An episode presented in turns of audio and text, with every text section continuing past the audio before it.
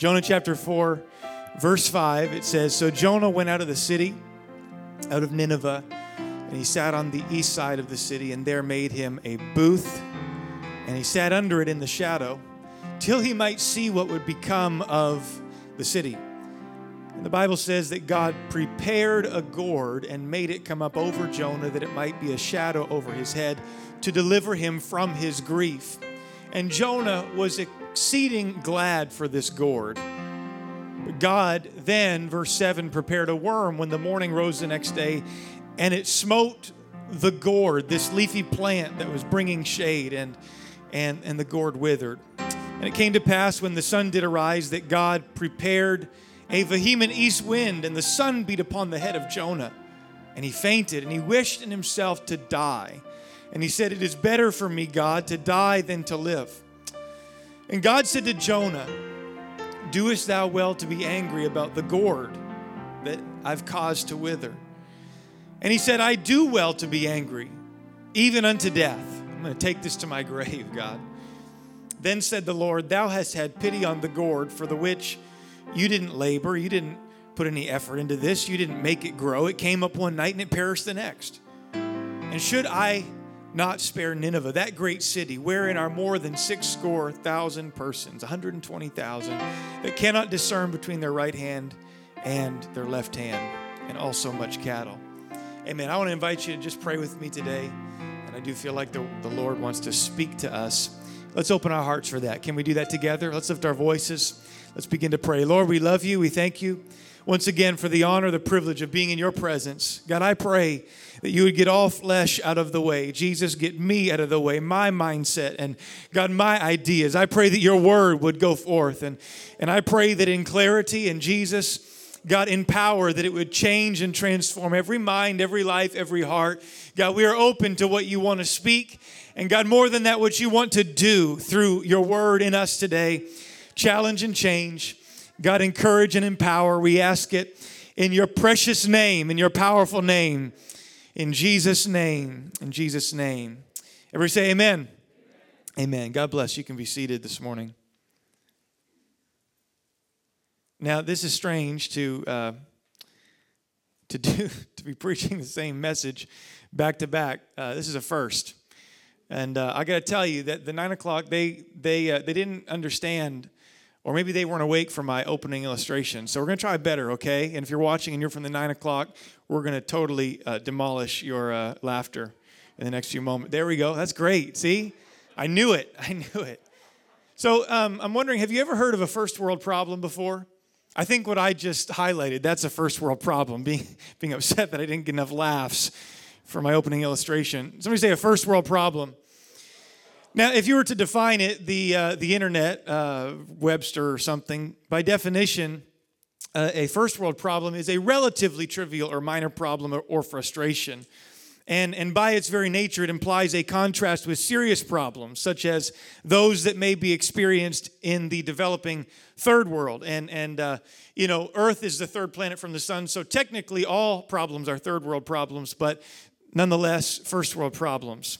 And, and for your reference, uh, modern society and youth culture in particular, we have taken some first world problems and we have memeified them for your viewing pleasure to help you understand what a first world problem really is. So if you can help me at the back. Um, such as, oh no, the tags are ripped off my beanie babies. Now they will be worthless in 10 years. It is better, I promise. It's much better. Um, this one really needs no caption. It is by itself a message to be received. First world problems that my cookie is too big for my glass. Uh, for you computer junkies, I accidentally clicked on Internet Explorer and now I have to wait for it to load so I can close it again. You know, like the, yeah, anyway. this is more fall, uh, you know, related, but but maybe it ministers to somebody here. I said extra foam on my pumpkin spice latte. We'll, we'll move on. I accidentally poured the milk before my cereal. Conundrum of all conundrums. Does anybody just do that intentionally? We're going to ask you to leave right now if you do. there must, there must be a purpose. Some people do it, I'm sure. I can't hear the TV when I'm eating potato chips. Now, this is a problem, right? Not sure if you should laugh at that one. I understand. Okay, next. My laptop is dying, but the charger is in another room. I either have to stop working or get up. It's a problem. I forgot I was watching a recording and I sat through the commercials. PVR for the win. Okay. Is that the last one? I can't remember. All right, there we go. First world problems. You know, it, it's funny because every every joke and every meme and every JK, it's funny because there's always that shred of truth in it. That's the only reason that things are funny. And, and North Americans here in our developed first world society, we do seem to have a low tolerance threshold for life sometimes. And sometimes the most insignificant things get us frustrated. Meanwhile, there, there are bigger issues out there beyond whether or not you, you have to get up to go get your charger or your cookie's too big for your milk glass or, or so on and so forth. There are big issues out there in the world, right? And, and this kind of lends itself to what I want to address uh, you with this morning from Jonah chapter 4 and the life of this man of God. Because something uh, similar, at least in my mind, takes place in his life. And if I could give you a brief synopsis of his, of his story throughout the book of Jonah, essentially, Jonah chapter 1, it ends with Jonah being swallowed by the great fish, right? He runs from God's calling to go and preach to the Ninevites. He runs the opposite direction, and God swallows him up in mercy with this fish. And, and that's how Jonah 1 ends. Jonah chapter 2 ends with Jonah being spit onto a beach by this fish and uh, he's been in the be- belly of it for three days. He prays, he repents, and God gives him a second chance. The word of the Lord came a second time, and Jonah is going to do God's will and preach to the Ninevites. And Jonah chapter 3 ends with the Ninevites heeding the word from the prophet and repenting of their evil, and God deciding not to send destruction upon the Ninevites. And if the book of Jonah would have ended right there at the end of chapter 3, that to me would seem appropriate the story has wrapped up nicely. And Jonah seems to be the most like the most amazing prophet and preacher that has ever lived because he preaches one message and has a 120,000 soul revival. 120,000 people repent, and the whole city, after the order of the king, is in sackcloth and ashes seeking God's hand of mercy. Seems like a pretty legitimate preacher to me. But the story of Jonah does not end there. Now, Jonah was the author of the book of Jonah. And, and, and if I were writing my own autobiography like he was, I would have stopped it there and I would not have continued. But, but that's not where the story ends. And to me, this is proof of the authorship, the divine authorship of the Bible, and that it's not just authored by mere man. Because again, if Jonah were, were in charge of authoring this story all by himself, I'm sure he wouldn't have included chapter four. It makes him look kind of like a sissy. it does. This is proof that the writers of scripture were inspired by God because, because if Jonah had the final say of what to write, he's stopping right there. But it goes on, and you flip the page to Jonah chapter 4, and verse 1 is very telling about the prophet. Because despite a great revival, despite 120,000 plus people repenting, the Bible says that all of this, this development, displeased Jonah exceedingly, and he was very angry. And, and we're over here, you know, reading this story, scratching our heads, saying, uh, Pardon? What? Jonah, you just had 120,000 people repent after one message, and, and you're angry. What's the matter with you, Jonah? I mean, we get excited about people like Peter who preach one sermon and about 3,000 are added to the church. We get excited about Noah who preached for 120 years and not one person converted. Here we have Jonah, 120,000 people after one sermon, and, and the guy that preached the message is, is, is angry about it. And so, verse 2, it carries on, helps us to gain some perspective. He prayed unto the Lord and he said, I pray thee, O Lord, was this not my saying when I was yet in my country? Therefore, I fled before unto Tarshish, for I knew that thou art a gracious God. I knew you were merciful. I know you're slow to anger. You're of great kindness and repentest thee of the evil. In other words, Jonah is saying, uh, God, I know you're merciful, and I know that that I knew that if these people would have repented of their sins, that you wouldn't send the judgment. I, I knew this from the outset, God. And that's why he was upset. Therefore, now, O Lord, take, I beseech thee, my life from me. Take my life, God, for it is better for me to die than to live. And so, evidently, Jonah, he seems to have an issue with the Ninevites. You know, perhaps there's a little prejudice there or something, or, or, or perhaps he feels that all of his other prophet buddies, all of his contemporaries in the kingdom will make fun of him because of his prophecy. You know, it's not going to come true the way he said it. Either way, Jonah is throwing a tantrum, asking for God to take his life, all because God has decided to act in mercy and not wipe out the Ninevites. I just want to remind us today that it is not up to us, it is not up to mere flesh to decide who God saves or who God decides to reach to. That is not our call. God is just, God is sovereign, and He is in charge of choices such as these. It's why Paul said in Romans chapter 9, What shall we say then? Is there unrighteousness with God? In other words, is God unjust when He decides to be merciful to a sinner? God forbid, for He saith to Moses, I will have mercy on whom I will have mercy, and I will have compassion on whom I will have compassion. And God is reaching to a pagan, evil, idolatrous Ninevite nation because they have turned to Him in repentance, and fire and brimstone and judgment will not be coming their way. He has spared them. See, even though Jonah, uh, even though chapter 3 had a happy ending, it's not the ending that Jonah wanted to see. And it seems that Jonah had, had some problems going on in his mind kind of messed up, really, because he actually wanted to see the fire and brimstone rain down from heaven that he had prophesied. What's interesting to me is that, you know, we thought the book of Jonah was all about God reaching for the Ninevites, and that is certainly a part of the story, but it's only Act 1. Because you see, the overarching narrative of the whole book of Jonah is really about God reaching for Jonah, not for Nineveh for the prophet.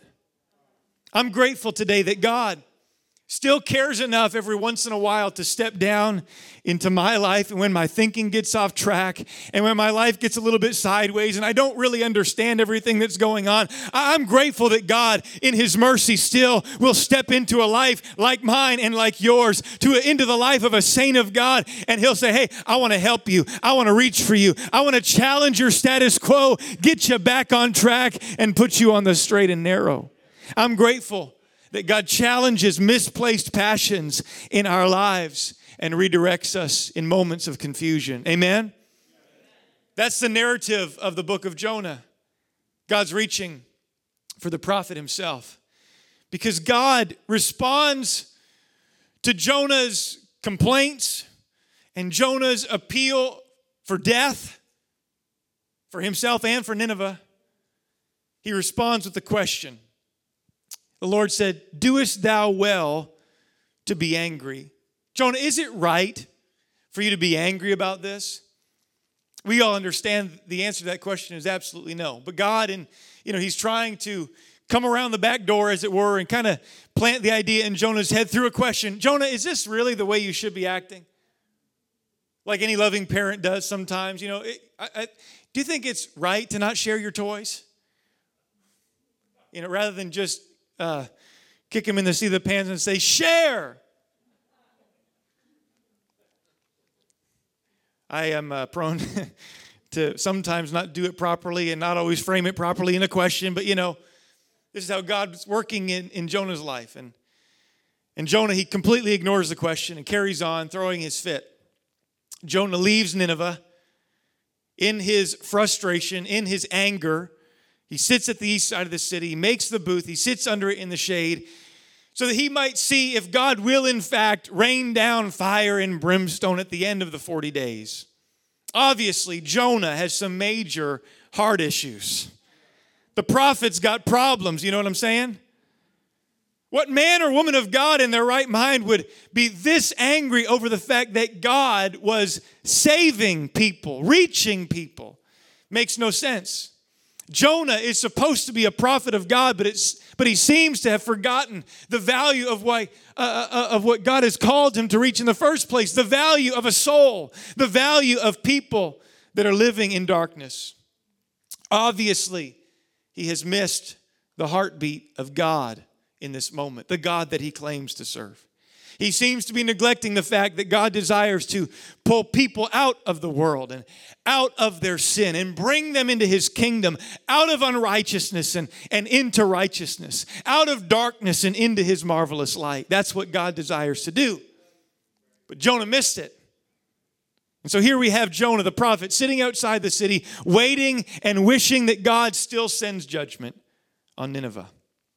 Jonah preached a message of judgment.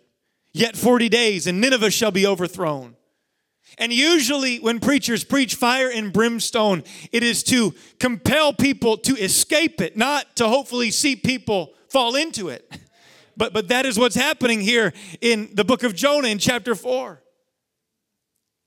I mean, wouldn't it have just been easier? Like, chapter three would have been way better. Let's just wrap up the story. Seems like he's a great guy, did a great job. But, but no. Chapter four. There's a reason it's there. It's because it wasn't only the people of Nineveh that needed changing, Jonah needed changing too. The prophet needed an oil change under the hood. You know, he needed some tinkering by the master and the maker. Several years ago, I preached a message to our church, maybe you recall, When the Storm is Your Fault, and I preached about Jonah. How that when he ran from God, again, the fish, the great fish swallowed him up. The Bible says specifically that God prepared a great fish in Jonah chapter 1 17. And, and the word in the Hebrew for prepared is the word manah. And it puts you in mind of another Hebrew word that we're familiar with. It's the word manna. Everyone say manna. It's from the same family of words. And so God prepared the great fish. He, he, he sent this great fish. He manned, provided this great fish, kind of like he, he, he caused manna to fall from heaven for provision in the book of Exodus. And I love this, this revelation. I love understanding that, that this was like manna from heaven because because it lets me know that even when I, like Jonah, make a mess of my life or when I fall into a season of difficulty that is my fault, Jonah walked himself into his own storm. Even in times when it's my problem and my fault, God doesn't forget me. God has not forgotten me. He does not forsake me. And He can still provide for me to bring me out of the mess that I made, the mess that is my fault. God can still reach even when it's me that's caused a storm. Aren't you grateful for that today? Aren't you thankful that we serve a God like that? A God that still reaches in His mercy to a saint of God. Because we're not perfect. We are prone uh, to, to mistakes and to problems and to bad choices. But it's like what Paul said, if we believe not, 2 Timothy 2:13, yet he abideth faithful. Even when we are faithless, God said, I'm going to be faithful to you, even in your moments of mistakes and problems and setbacks, for He cannot deny Himself. It's in His nature, it's mercy, it's grace, it's, it's what He does. God will send manna manna. God will send a great fish, if need be, into the midst of the mess that you made. The addiction might be your fault. The struggle you're in may have its uh, genesis with your decisions. But here's a lifeline for you anyway. That's the nature of God. Here's, here's, here's a way of escape so that you can get out of your mess. That's what Jonah's experience was. God prepared the fish. But what I find interesting is that that Hebrew word manah, prepared in the English translation, it's found three other times in the book of Jonah. Four times total. Once in Jonah chapter 1 for the fish. But then the next three, they just so happen to occur in the next three successive verses in Jonah 4. Verse 6 The Lord God prepared, he manned, he, he provided a gourd, and he made it come up over Jonah that it might be a shadow over his head to deliver him from his grief. And so Jonah was exceeding glad of the gourd.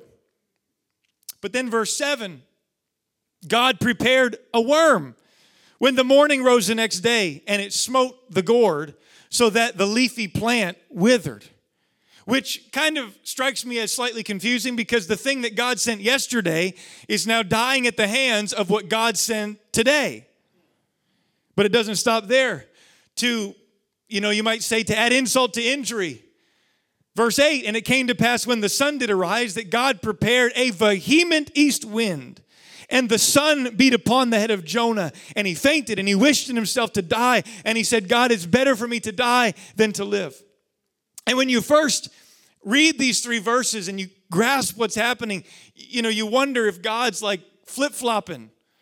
You know, did, did you did you make a mistake when you sent the gourd? Because you killed it the next day, God. I can see when I read through the story of Jonah it's easy to see God in the fish, right? It's easy to see how that's manna from heaven. I mean, it saved Jonah's life. I, can see God in the fish. I can see God in the gourd. I mean, Jonah is is you know again he's having issues. He he's he's throwing a temper tantrum. He's upset that people aren't going to die from fire and brimstone. There's something wrong. But but I can even see God in His mercy in the gourd. He provided some shade for the prophet. But I struggle to see God in the worm. And I struggle to see God in the wind because these do not feel like manna. These do not feel like provision from God. These feel like setbacks. These feel like inconveniences. These feel like frustrations epitomized. That's what they feel like. But just like God mannaed, prepared, sent the fish and the gourd the principle, the word, the concept is the same. God sent and prepared the worm and the wind. Because God was trying to do something in his prophet. God was reaching for Jonah. All of these things sent for a specific purpose, trying to get Jonah's attention. God was trying to get Jonah to face his issues. He didn't come right out and tell Jonah he was prejudiced. He was a little more subtle than that, right? He goes around kind of in the back door. He frames it in the form of a question, but he gets the point across nonetheless. Like Nathan with, with David the king, Nathan the prophet, after David has committed adultery with Bathsheba, after David has killed his, her husband Uriah, Nathan the prophet has to come around and, and, and he knows that if he just comes right out and says, David, you're an adulterer and a murderer, you know, that might throw David off and he might kill the prophet, right? he has the authority to do so. So Nathan, he's a little bit more sly and, and, and subtle about it. He brings forward a parable. And he says, David, there's, there's this, this guy, and he has all kinds of livestock, you know, a bunch of sheep, lots of money. But he sees this guy that has this prized possession, little ewe lamb, and it's it's it's all that he has. But the rich guy takes this one ewe lamb from this poor guy. And David, being a shepherd at heart, he, he's irate and he says, you know, we got to do something. This is this is unjust. We have to take care of this rich man and get the ewe lamb back to the poor man. And and that's when Nathan drops the bomb, right? You are the man. And so, in like fashion, I, I would say God is trying to, you know, paint this picture for Jonah with, with the prophet not even really realizing what, what God is up to. And so he provides the gourd and then he sends the worm and then he sends the wind and jonah is even in a worse state than what he started and he's wanting death he's wanting he's wanting to to, to leave this life and then god said to jonah are you right to be angry about the gourd again this isn't the first time that god asked a question to jonah right first time was verse 4 and there he was asking if you know jonah are you right to be upset that i'm not going to destroy the Ninevites? And Jonah was prompt to ignore the question and to storm off anyway. But here, God is asking a lesser question, right? He's saying, Jonah, is it right for you to be upset about the gourd? And Jonah now is willing to answer this question. He says, Of course, it's okay for me to be upset about the gourd. I'm taking this to my grave, God. I'll never get over you killing my shade. I'm going to be mad about this forever. And then God turns it. And the Lord said, You have had pity on this gourd. You didn't work for it, you didn't labor for it, you didn't make it grow. It came up one night, died the next. But should I not spare Nineveh, that great city, wherein there are more than 120,000 people and they can't discern between their right hand and their left hand? There is such spiritual darkness, pervasive spiritual darkness there. They can't even discern in front of their face.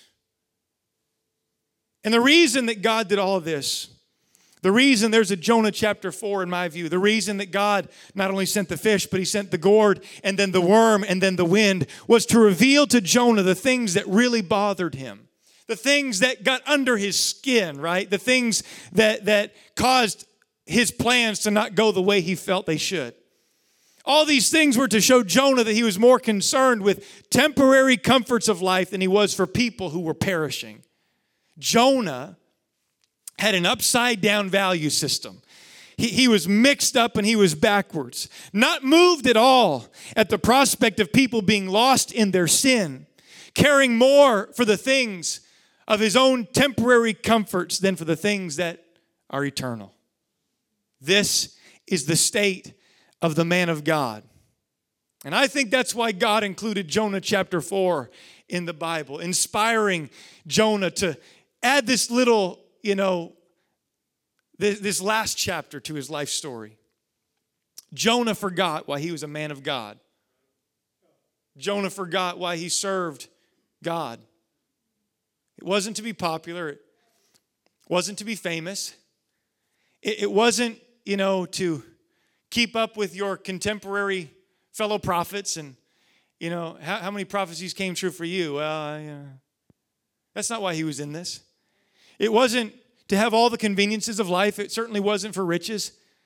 It was to obey the will and the word of god and ultimately to help the people. It was all about the people. It was to preach repentance and it was to preach god's righteousness to, to a world that was in darkness. And and you know, I, I feel today to just say to all of us that if we aren't careful, we can become a lot like Jonah. We can get so worked up and so focused on trivial, temporary, insignificant matters of life and be completely unmoved by what moves the heart of Jesus. And so today the question is, is what is your gourd? Can I frame it that way? What is your gourd? For Jonah, his gourd was a gourd. but, but for us, that, that struck me way more funny than it should have. But for, for us, our gourd might come in other shapes and sizes. What is your gourd? What, what things bother you when they don't go according to plan? You know, um, all kinds of things they get under the skin of 21st century North American citizens, right? I, I, uh, I've owned two houses in my life, and uh, this may have happened when I was living at home still with my parents, but in both houses that I've owned, our bedroom was in the upstairs far back corner of the house. And uh, I got to tell you, the Wi Fi signal doesn't reach there very good. This is a major problem, people. Can I tell you how inconvenient it is to swipe my finger and turn off my Wi Fi and waste my own data? This is, this is this is bad, okay? Does this resonate with anybody else? Okay. You ever, you ever had your car break down on you? Maybe this will res- resonate with more people. Uh, the only time that I had a car break down on me when I was driving, I was driving my father's van. We were going to pick up some students, me and my family, for, for a district event. And we were on our way to Sussex. We pull off the exit, and we're about a kilometer off the main highway, and steam starts billowing from the engine, and uh, and we can smell coolant. You know, you know the drill. We pull over, and uh, you know, considering what just happened, it could not have gone any more smooth. We literally broke down across the street from a convenience store. The lady knew of a mechanic that was just up the road who took the time to drive to the broken down van, diagnose the problem, go into Sussex, it's about an hour each way, and then come back with the part, fix it in the parking lot, and away we go. I mean, can you get any better than that? We didn't even have CAA, but the hand of God was on us. But it was still really inconvenient, okay? it just makes you want to sigh. Maybe you're working on a project on your computer, you forget to hit save periodically, and then you get the spinning wheel of death and you lose your work from the past hour. Has that ever happened to anybody? I mean, this is you Sunday. You ever had a project on the go, a midterm paper, and then God sees fit to delete the past hour of your work? And when you try to write it again, it's never as good the second time. Help us, Holy Ghost rainy days, bad hair days. You spill coffee on your shirt. Never happens at the end of the day, it always happens in the morning. Yesterday, I was driving through Tim Hortons and they were taking cash only in the drive through. I don't carry cash, people. This is a problem. Yeah, it's happened to you too, I can tell. You wake up in the morning, you've got your outfit picked out in your mind. You go to the closet, you realize your favorite shirt is in the laundry. It's smelly, it's wrinkled. Your not just your day is ruined, your whole week is ruined. you know I'm right. Maybe you're watching something and you're all cozy under a blanket and you realize in that moment the remote is across the room. And you have a choice. Do I do I leave my comfort to turn down the screaming preacher. Just, just shouting out to all those watching today online. Or do I stay put and, and just not change the channel, not turn it down? You know, these, these are big problems, right? Not really. And they're perhaps funny, you know, and, and, and, as I was thinking about this story and thinking about the time that we're living in, I, I couldn't help but relate it to the very inconvenient season that we are in as, as a human race. It is rather inconvenient to have to go online and sign up for services for every service I want to attend and not only and not be able to attend more than one or two a week that's really inconvenient. It's really inconvenient to sit in overflow rooms and not be in the main sanctuary and we commend you for doing that today if you're in our overflow building. Eh, but that's inconvenient. It's inconvenient to limit the supply of oxygen to my brain by breathing through a cloth mask over my face. That's inconvenient. It's not convenient to feel the whiplash of phase changes from one color to the next as our, our government officials see fit to do. COVID 19 has been anything but convenient for the people of God, and certainly in nations like ours. We're blessed here in New Brunswick, but it's been difficult, it's been inconvenient. But not every inconvenience that God allows into our lives is there just to set us back or to frustrate us. Sometimes God will, will use circumstances to speak. I would say most times, if we'll listen, we can hear his voice in it. See, God looked Jonah square in the face, and essentially he said, Jonah, you're getting upset about the wrong things. Right? COVID 19, this pandemic, it, it has and rightfully so in some cases, it has just caused anxiety and frustration and anger and but but ultimately this is not the greatest problem that we face.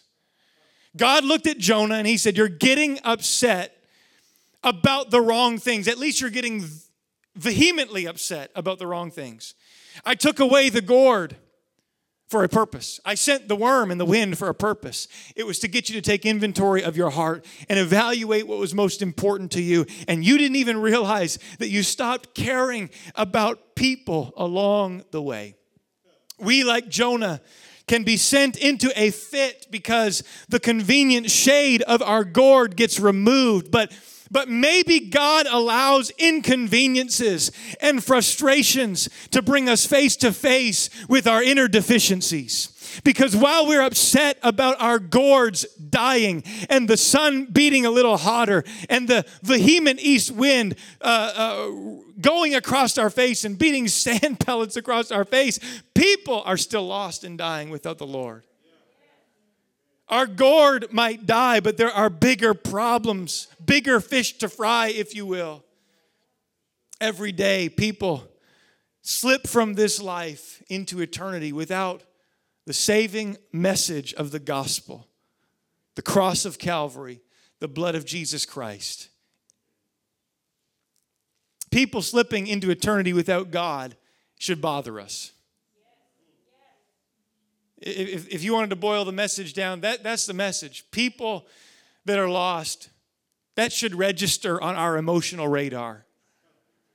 Ours is the generation that is so inundated with bad news. And you flip through Facebook for five minutes and you've already seen about 15 news stories about how, you know, whatever. I, I won't even, I was going to go down the, the uh, road, I'm just going to leave it.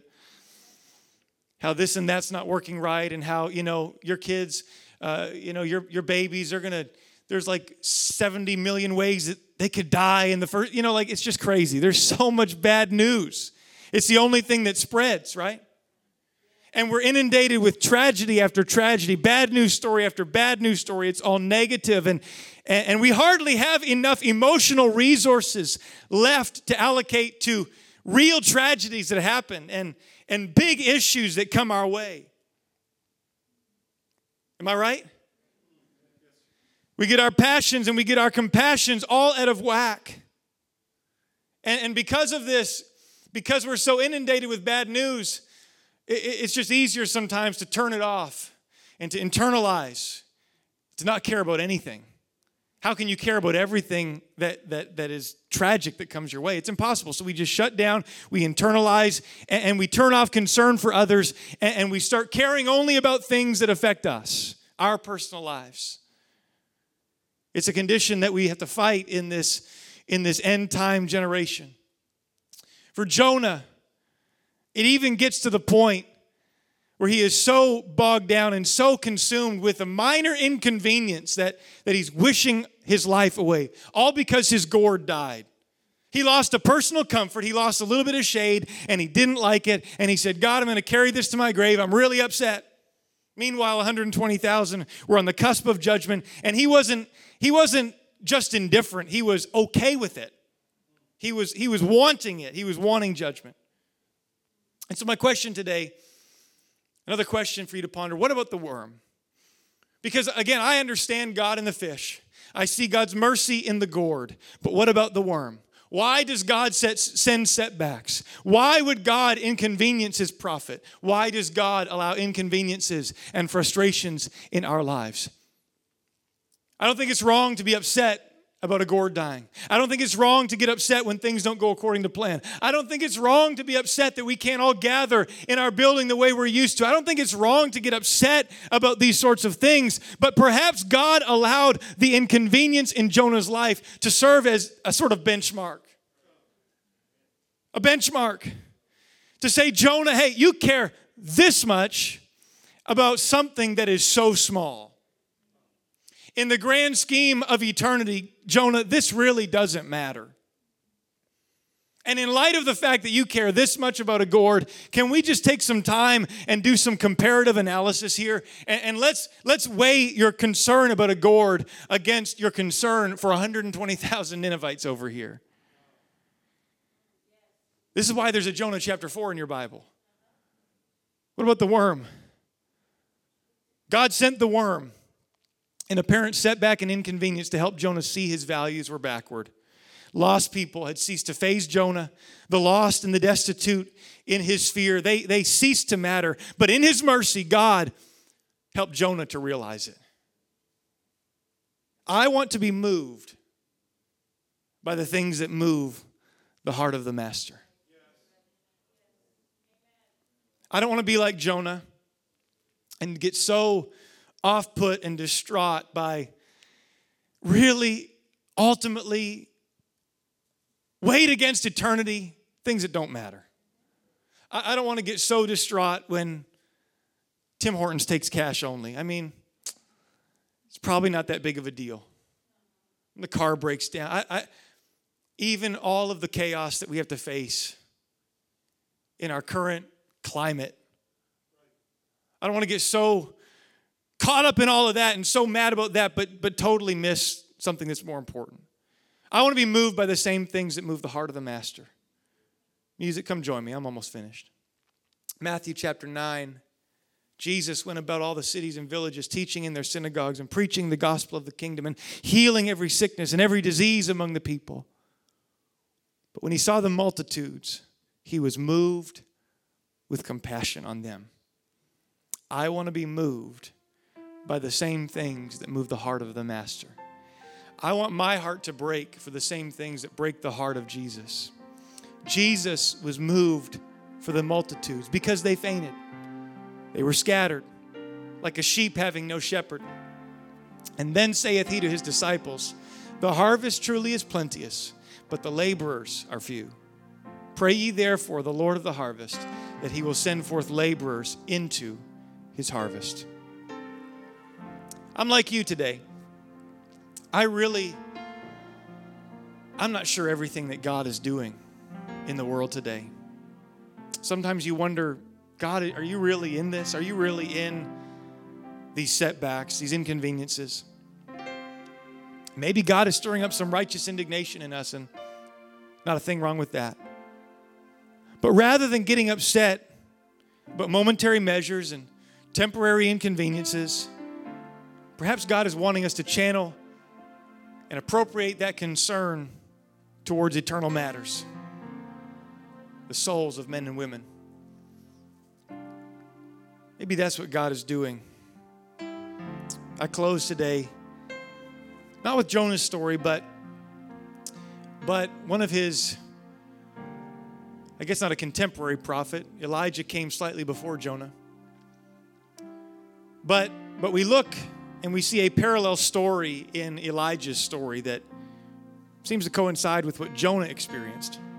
Elijah was also a prophet. And you know the story in 1 Kings 18 how there was a contest on Mount Carmel 850 prophets of Baal and of the grove against one man of God.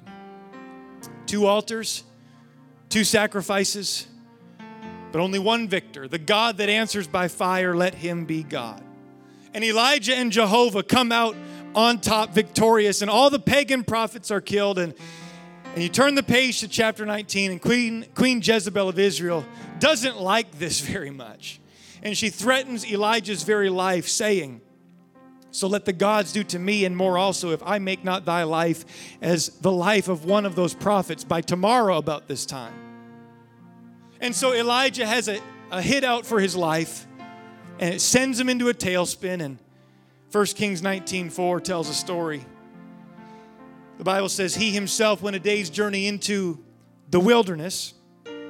He came and he sat down under a juniper tree and he requested for himself that he might die. Does this sound familiar to anybody? He's in the wilderness, sitting under the shade of a tree, begging God to take his life. He said, It is enough now, O Lord, take away my life, for I am not better than my father's. I see a similarity, a parallel in the two prophets, but I also see a parallel in God's response. Because in Jonah's despair, God seeks to realign the prophet's priorities back to people. Jonah, the gourd doesn't matter. Those Ninevites matter way more.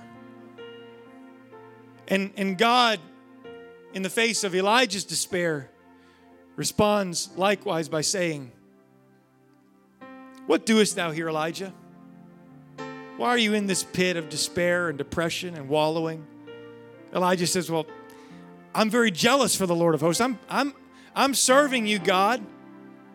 But I'm upset because the children of Israel, they've forsaken your covenant. They've thrown down your altars. They've slain your prophets with the sword. I'm a prophet. And I, even I only am left. And they seek my life to take it away. Now, this isn't true. Verse 18 tells us that there's 7,000 who haven't bowed down to Baal. But nevertheless, here is Elijah wallowing in despair.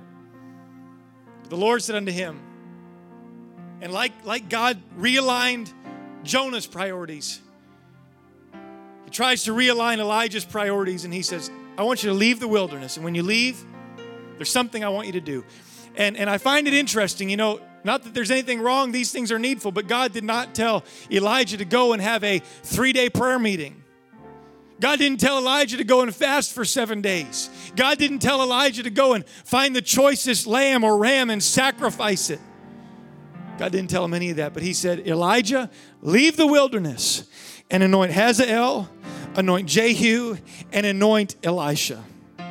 If I could paraphrase today, God's response to Elijah's wallowing was, Hey, Elijah, there's people out there that I want your life to touch. There are people out there that need your influence, and your life can find purpose once again when it is poured out into the lives of others. What pulled Elijah out of his wallowing and his despair was when he put his focus on investing in somebody else's life and off of his own problems and off of his own frustrations and off of his own inconveniences. God said, If you will pour it into somebody else, if you will go, go and anoint the next generation, then I will pull you out and you will stand strong once again. What pulls people out of their pit and their frustration, it's the same thing. You want to stop feeling that nagging sense of hopelessness? Go and find somebody that God is calling you to impact and impart into and invest in, teach and train, give into and pour into. Go and find your Elisha. Go and find some Ninevite out there that needs the hand of God in, in their life. Go and impact and invest somebody else. You will find healing and relief when you saturate your life with mission, it's found in people. It's found in people. My challenge today, what I feel the Lord would say this generation must once again be moved by people who are lost. We can become so inwardly focused and it doesn't even faze us. We can become just like Jonah, upset about a leaf dying, and seemingly fine with the world being lost. God wants to flip that value system. By His Word today, in this room today, in our overflow, where you're watching from online today, God wants to flip that value system. And maybe some of the things we're walking through have, have served as a benchmark to help us to realize, you know what, it's really not as bad as we might feel, but there are others that are in a much worse state than we are. But we have the answer that they need and we have the name that they need, and we serve the God that they need to be introduced to, we can make a difference in their lives if we will get our eyes off of our own problems and if we will go and get out of our wilderness and go and get a heart for people once again. I want to be moved by a world that is lost. I want to be moved once again by lost souls of men and women on their way to a devil's hell. But if the church intervenes, it can change and it can turn. We have the answer today. But we must be moved. Stand together with me this morning. Come on, just let the Lord move upon you right now by His Word, by His Spirit. Jesus, move us again. Help us not to be stubborn. Help us not to be unmoved in your presence. Help us not to be unmoved, so consumed by all the trivia of life. God, help us to be sensitive to your Spirit's leading. God, help us to be moved. Help us be moved. Help us to be moved with compassion. Oh, we need to respond more than just 10 seconds. I know that we have masks on. I would just encourage you to just lean in to what you feel in the atmosphere today. Lean in to what God is saying to his people today.